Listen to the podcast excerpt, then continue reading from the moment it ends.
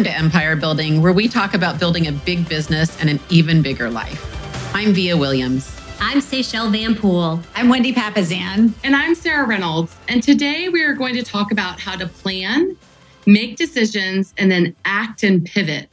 I don't know about you guys, but so many things are being thrown at me. And even for the fastest person, this is certainly a lot. Um, so let's go ahead and dive in on how to create a framework for planning. How are you guys creating your framework right now in terms of planning? I love that, Sarah, because I know a lot of people are struggling to make decisions right now when everything else in your life feels completely overwhelming. The idea of actually shifting your business around and trying to adapt and do all that just feels extremely tiring. So I just love to hear what you guys are doing to really create a system for making decisions right now because making the correct decisions is really crucial. I think for me, it's like a Maslow's hierarchy of needs, right? So, like the first thing is, you know, is the fire going to burn the house down? Because if the fire is going to burn the house down, there's no point in remodeling the kitchen, right? mm-hmm. So, so for me, you know, we we have to before we even get to priorities, we kind of have to go to. You could use a ship as an example. Example, you know, where are the leaks that we have to plug so that the ship doesn't sink? And we have to kind of go from there first. And so I think that before you even get into priorities, you have to kind of talk about how do you even decide the priorities? And, and it's just a constant triage of you know what is it going to take to keep keep the ship floating or the house from burning first yes yeah many of us are going to more of like a 30 day planning uh, versus decision making versus um, before we had maybe a quarter planned out, six months planned out, or a year planned out. So reducing it down to 30 days versus longer term has helped me a lot. I think the other thing that I keep looking at too is what can I control? I think there's a lot of decisions that we would like to be able to make, but you're not in control of it. Many even industries completely shut down right now. And so when you have an outside factor like that, that is um, controlling some of the things you can and can't do, I'm having to narrow my decisions down to is this going to affect something I can control or not right now? Well, I think for us, it's becoming really crystal clear about what our goal is. You know, what do we want to achieve in the next 30 days? And for most of us, it's really making sure that uh, some kind of revenue is occurring and what are the activities that are going to be around that. So that's really where we started, which is let's look at what we're already doing and what's working, and let's probably double that. And then are there things that we can do in light of what's going on that maybe set us apart from our competitors? Yeah. So so step one, what I'm uh, what I'm hearing you say is keep the end goal in mind. So step one with making decisions right now is making sure that we have our end goal of what we're wanting to achieve in mind, right? And making sure we're focusing on what that is, and that will help give clarity onto what we sh- should be focusing on. I, I know one of the things that I've watched Via do during this time is getting input from her mm-hmm. people uh, when she needs to make a decision versus just reacting immediately, but getting different people's input. So, Via, I would love for you to touch on how you're doing that, getting people in your organization's input. You know, it's it's interesting because in retrospect, I think that I was doing it all wrong before. Mm. so, you know, it takes a pandemic to get me to figure some things out. so, yeah, I know everyone laughs because they know me. Here, here's here's what's happened. You know, in retrospect, I realized I was listening to the loudest voice for sure, and and I I look back and I think I was probably making some decisions based on one loud voice, maybe two. And and what I've really trained myself to do over the last, you know, month since uh, world crisis hit is is I very much now am purposeful about getting input from a whole bunch of different people. And in my world, it's I have 1,300 agents that that are in my brokerages that I lead, and so I make sure I'm getting opinions from different geographic areas, from different levels of production of agents, right? From one agent that might specialize in luxury and another agent that might specialize in rural property and an agent who specializes in condos. And I'm really careful to make sure that I'm getting a really good matrix of input before I go and, and make a decision or advise my CEO that we should make a decision together on something. And, and it's probably one of the many habits, you guys, that I that I'm going to adopt as a result of this. I'm not I'm not going to stop doing this because I realize now that, you know, the softer voice can sometimes be more accurate than the loud voice. Well, Sophia, that's awesome. And you run a brokerage. You have the luxury of running a brokerage with 1,300 voices that you can tap into. but uh, a lot of those, a lot of our listeners out there, they don't have that luxury, right? They don't have that ability. And so, what would you guys recommend for you know the small business owner who's got three to four employees and maybe you know they're not tapped into a big network like that I mean, what would you what would you recommend so I, I find myself really thankful that over the last five years, we have the four of us have been a part of a tribe of 11 of us, right?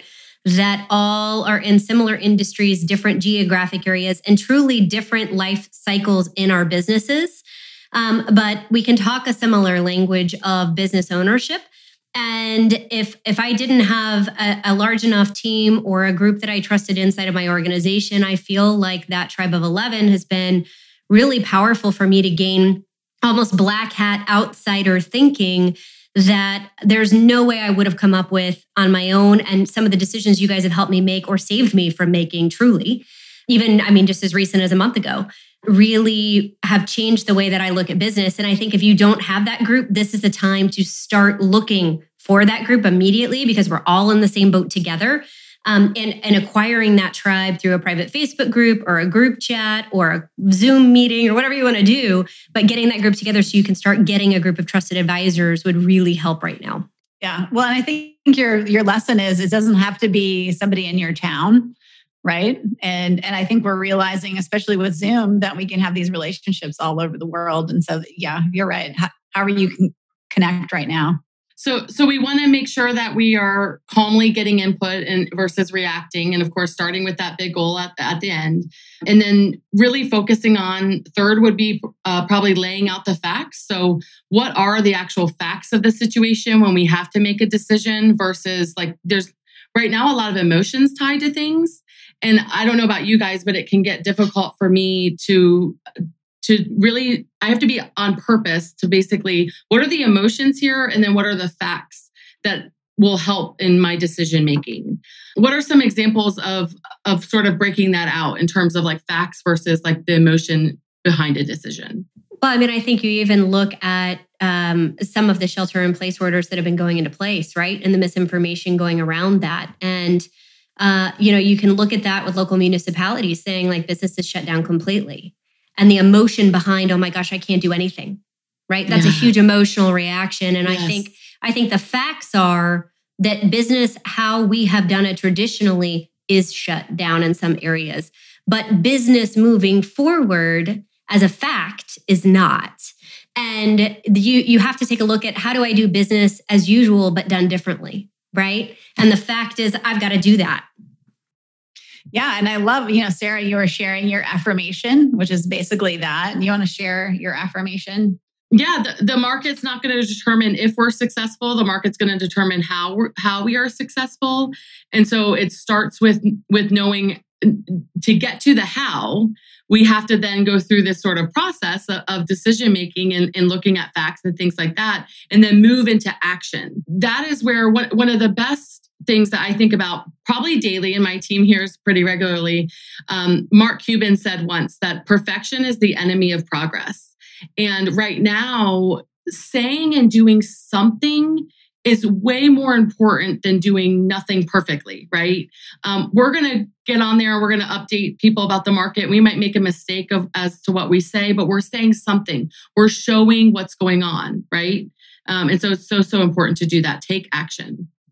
You know, Sarah, Andy Stanley, who you and I both follow, he defines leadership and he all it's one of my favorite things he says. He says a leader isn't the person with the idea or with the best idea. The leader is the person who acts on what they see. And I think that I think that that's so important and just to kind of drill down on this a little bit, here's how I think. This is my my framework in my head when I'm when I'm making decisions, especially now you guys, especially now. I think to myself, all right, what can I control today with the end in mind? So today is Thursday. If today is Thursday, I make Thursday decisions on Thursday. I don't make Friday decisions on Thursday. What I do is I make Thursday decisions on Thursday because I'm about to have 10,000 data points of information given to me over the next 24 hours. And Friday is going to be a new day and it might completely be a different decision than I made today on Thursday. That's what I know, right? Yeah. And so we have to always focus on a very basic level of here's reality, and we face reality head on. And what can I control in that reality? And what are the decisions that I can control today with the information I have the best way I can? Something else I'm hearing you say too, Via, is a really powerful phrase that I hear a lot of you using of here's what's going to happen next. Not here's what's going to happen in 30 days or in 60 days or in 90 days, but just today, the decision we're making is X, and here's what's going to happen next. Right. And we don't worry about anything beyond that one next step, but you have to take the step. Yeah, and for those of us in leadership, you know, too, I think it's really important that we bring our people along in the journey and that we get them to, to buy buy off on that. And so I have to say it all the time to them. Hey guys, what we're going forward and doing today on Thursday may change tomorrow. And so they hear it so many times that they're understanding that we're just we all have to pivot and we all have to be flexible. So, what are you guys seeing out there in terms of like what businesses are doing, or maybe what your businesses that you, you guys are doing that's just that's different? That's that's kind of breaking yourself out of the you know the norm. One of my favorite examples is actually a, a local business owner here in Dallas. Her name is uh, Julie McCullough, and she owns a um, like a luxury custom clothing line of women's dresses called Harkins Back. And uh, she actually doubled her retail space um, and moved into it at, at the end of February. Perfect timing, right? For her dress launch at the end of March. Um, and, you know, her average retail of her average dress is like $200. Well, do you think anyone is going to go out and spend $200 on a custom dress that's just launching in the next month, right? It's not. And uh, when she heard there was a need for masks being made, she took 100% of all of the fabric that she was going to use for all of her custom dresses and completely pivoted and has been making like organic cotton, high quality masks for. Um, if she can get donations, she'll donate them to all the healthcare workers, and then she's selling them to anyone around the country who wants to buy them to be able to fund her retail space and stay open. I love that. Well, and I ordered my masks from. I from ordered her, them too. which- Me which too. They're really wait. cute. I I can't know. wait. Yeah. They're, Well, I just got mine. It's great. And I have another amazing example. I have a friend, she owns Mimosa Handcrafted, which is an amazing jewelry store. And what she's done is she's create these, she's created these little rings that she calls hug rings. And so every time you buy a hug ring, she has different categories. So you can buy one hug ring for a certain amount of money, and some of the proceeds go to actually feed some of those because she's in um, she's pretty near New Orleans, so the the like service workers who are on the front line. So it's actually paying to Mm. feed them. Um, you can buy um, you can spend another amount of money and send a hug to a friend, and then some of the money goes there. And so she's really she's really seen those orders just pour in as a result of that pivot. That's awesome. So these are examples of businesses that are acting, right? They're making, Yeah. they're taking action. They're not letting the market like being a victim about what's going on, but they're actually taking action as to what's going on. And then you can see so many of them making a difference in the world through this, making masks and um, th- things like that. That's been, it's been, it's, it inspires me watching so many Yes. business owners right now uh, uh, doing that. I know one of the things that we ran into it was our IS, our inside sales team is still very much on the phone, still having conversations with people. And we ran into people just stopped like showing up virtually and also, of course, in person. And that was a big issue. Uh, we went from having about 70% will show up to now uh, we ran into like 20% show up. And so we had to pivot to now we're doing on demand consultations. Um, so we have uh, agents that are on standby basically that can get loop in to someone that's looking to buy and sell, buy or sell a home right away. Um, and so just finding different ways to take action d- depending on what's going on around us, right? Uh, so many awesome examples on that. The other thing I was going to say too, though, is I think what's important that I'm hearing from all of these different stories is it's not that we just took what we were doing yesterday and moved it online and said it's virtual.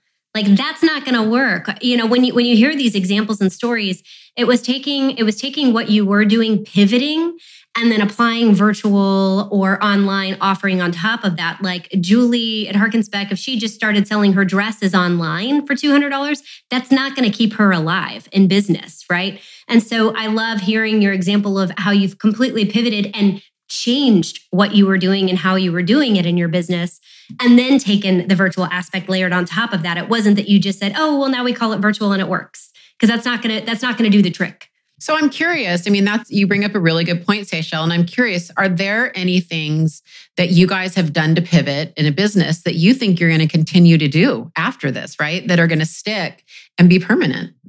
I love that buyers can make so many pieces of decisions with proper information. Like if we actually, as an industry, take it as a real estate industry, right, take the time to do the proper due diligence up front and give that full information for them, we believe that somebody can make 90 to 95% of their decision without having to walk into a home.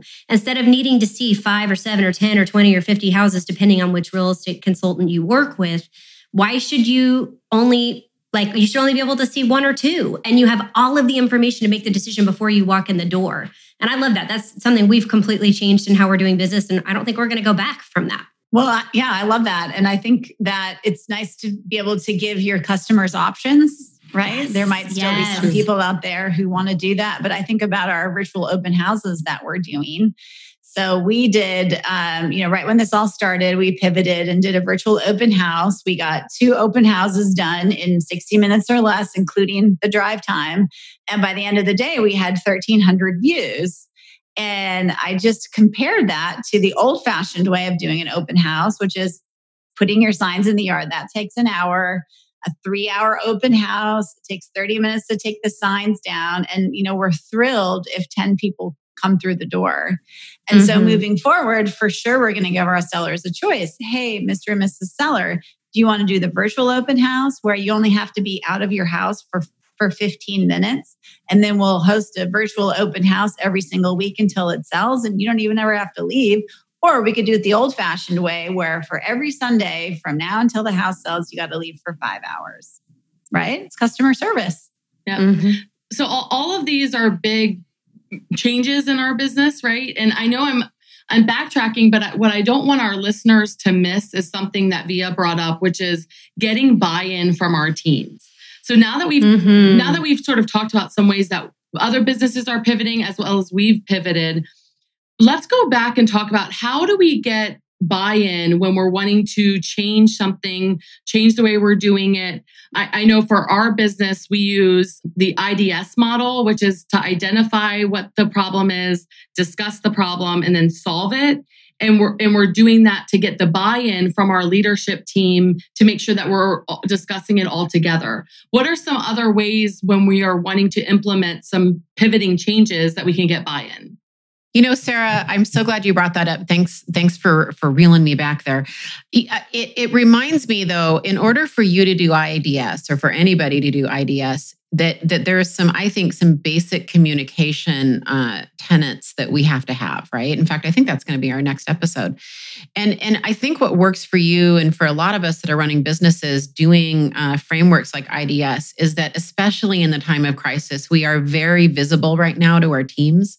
We are highly highly communicative right we are um, constantly doing one on ones, small groups, large group sessions right now. Yes, they're on Zoom and phone, but we're still, we're, we're very purposeful about doing those right now. And I think that has to come in with buy in because what I've learned in my years in leadership is that people want to be heard. They want their voice to be heard. They're okay ultimately with a dissenting opinion. And they're probably okay going forward with a directive if they feel like they had input and that they were really listened to.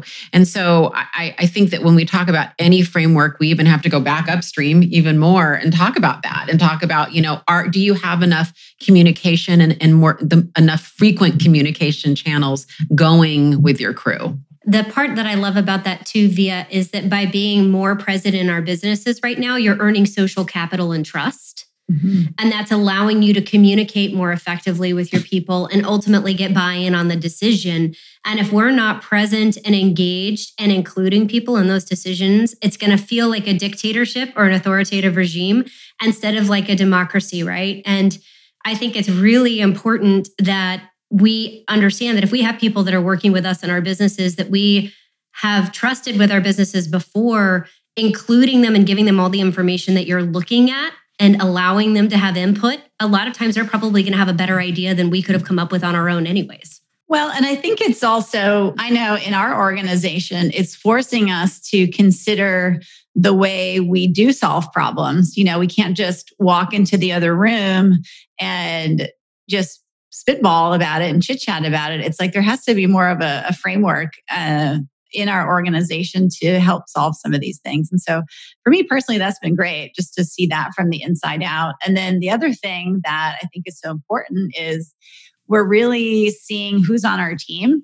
Mm, yes. You know, yes. It's, uh, it's like who who's on your team? Is it do you have uh, people on your team who are willing to pivot, who are pitching in, who are kind of going all in? And I know for me, I have a relatively young team. Uh, it's been amazing to see how my team has just really stood up and really helped move everything forward and really just doing things that are not their job. Yes. Yeah, every day. Yeah. I, I, remember when the first uh, team meeting that I had when this all went down started going down i sort of did like a state of the company like an address to uh, to the team and i actually just asked them i said if it right now as a leader i need to know that everyone is behind me because i'm going to have to make some decisions we're going to have to move fast if you're one foot in and one foot out i'm asking you to resign today and it was a hard conversation, but also the team appreciated it because when you're about to enter into basically a, a, huge storm and you know you're going into the storm, we need everyone on our teams to be all in. And if they're not, they should go join another team, right? They should go follow a leader that they can get all in with um, and just directly asking people, right? And, and it's been it's been beautiful to see people that never were involved in certain aspects of our business all of a sudden be involved and uh, we've been leaning into our strengths through like strength finders and like tying in some t- tying in different people and what they're good at um, in terms of uh, like communication for example all the people that are good with communication making sure that we're our messaging is good, stuff like that. So leaning into strengths as we get through this as well. Yeah, that's great. Well, and again, I would ask the question, you know, what do, what do people do if they have a small team, right? You know, it's great to have a team with a lot of resources and it helps you pivot. You know, what are some ways that um, people who maybe run an organization of three people or five people, like what can they do when they're just struggling to maybe like manage the the workflow? You know, I don't think it looks different, Wendy. I don't think it looks different. I think that we are still pouring into our people, whether it's 330 or 300 or 3000, and it's being very visible, letting them know what you're doing, why you're doing it. You know, this is the time for massive transparency. In fact, I, I, would argue this is a time for almost over transparency. They, they, we, we have to make sure our people understand how serious this is and how hard the road ahead is going to be. We can't sugarcoat it too much. So I don't, I don't think it. For me, I don't think the framework changes necessarily. Even, even for a team of one, even if it's just yourself. You know, are you being transparent with yourself? Are you facing reality? Are you really facing reality? Are you, are you avoiding certain things? Right. Well, and I I love that because, you know, in a way, for those of us that have larger organizations, it's a way to get back and be that like brand new entrepreneur again. And I know, I know all of you guys are definitely like struggling with it, but in a way, it's it's a little bit energizing and exciting because you get to be back at the beginning and putting those building blocks together instead of just just being in maintenance mode, you know? Uh, you know, the other piece too that um, I appreciate is uh, in um, the book called Shift that Gary Keller and Jay Papasan wrote. One of the things they talk about is like not doing business for business sake, right? And sometimes doing business just for business sakes can actually cost you a lot of time and money right now. And so we get to have freedom in our businesses to take a look and say, you know, we've always done it this way, but is that actually the best way to do business? And it's forcing us to slow down with some of those pieces and make critical decisions and eliminate some redundant processes and systems and ways we were doing things. So now that we can sprint forward and speed up, not just through this, but long after. And that to me is really exciting that we get to look at businesses that way again. That brings me to a thought that I was reading uh, the other day, which are the businesses that started during the last uh, Great Recession And um, one of the commonalities amongst the businesses have, have been that they pivoted. They saw an area of opportunity. They got um, input from those that they led, and then they've started amazing companies. I know WhatsApp started during the Great Recession, uh, Venmo started during the Great Recession, uh, Groupon and Instagram all were companies that actually were startups during the last uh, Great Recession. And I think that that's has been beautiful to see to look back and see these really successful companies and how it's it's inspired me to be like, okay, what am I doing to be like they did then to sort of reinvent? What does this look like now? Let's reinvent the way that we do business. Well, and I'd go back even further. Um, and, and I was doing that same research, but I went all the way back. And, you know, Thomas Edison launched General Electric right as the nation was heading into the panic of 1893, uh, which was a period of 16 months where business activity dropped nearly 40% across the nation. Um, Walt Disney launched right at the start of the Great Depression, and his whole mindset around it was like, people need to laugh right now. People need to be happy right now. And he took advantage of that um, opportunity where uh, people were feeling really despondent. Um, and I mean, that list goes on and on. IBM got its start in June of 9, 1911, uh, which was another recession. GM started in a recession. And the reality is, is that every opportunity, you know, that presents itself has risk attached right? And there's opportunity in every single market. And our goal here is to, of course, understand what's going on around us, but then see the opportunity, right? And of course, there's risk there. There's there's always risk, but but in any opportunity, there's risk. And so for us as entrepreneurs, we get to go out and we get to we get to look at the opportunity around us, and then ideally, what will happen? You know, I know that in um, during the last re- recession, Keller Williams, before it started, was number four, you know, in terms of real estate agents. And what they did is, is they saw it as an opportunity. They saw the market shift as an opportunity. And so instead of holding up, they put the pedal to the metal and emerged on the other side of that as number one. And all of us with that mindset have that opportunity. And, and that's going to happen because people are naturally going to quit no matter what industry you're in right now. There's going to be restaurants that go away. There's going to be retailers that don't show up again. There's going to be lots of real estate agents that never, ever, ever come back. But all that business is still going to be there. So if we can stick around, right, pivot, look at the opportunity, and then emerge on the other side, there's no way that we can't take market share just by staying just by staying around. So I love the energy that I get from you in talking about that because really what you're talking about is coming out on the other side of this. We get to choose if we are going to be a better version of our business and a better version of ourselves because we chose to pivot and to plan and to make smart decisions during this process, which is what this whole episode is about, right? So that we can emerge on the other side an even stronger version. You know, that reminds me, Seychelle, that the focusing question that I've been asking myself every single day over the last month since this crisis started is what do I want the end of this to be the beginning of for me? What do I want the end of this to be the beginning of for me personally, for our business? You know, what do I want? What do I want this to turn us into? Because I'm actually really excited and encouraged about what this is forcing us to become. Absolutely. Via that such a great way to end this podcast. And honestly, this was amazing. I got so many uh, gold nuggets from you guys today.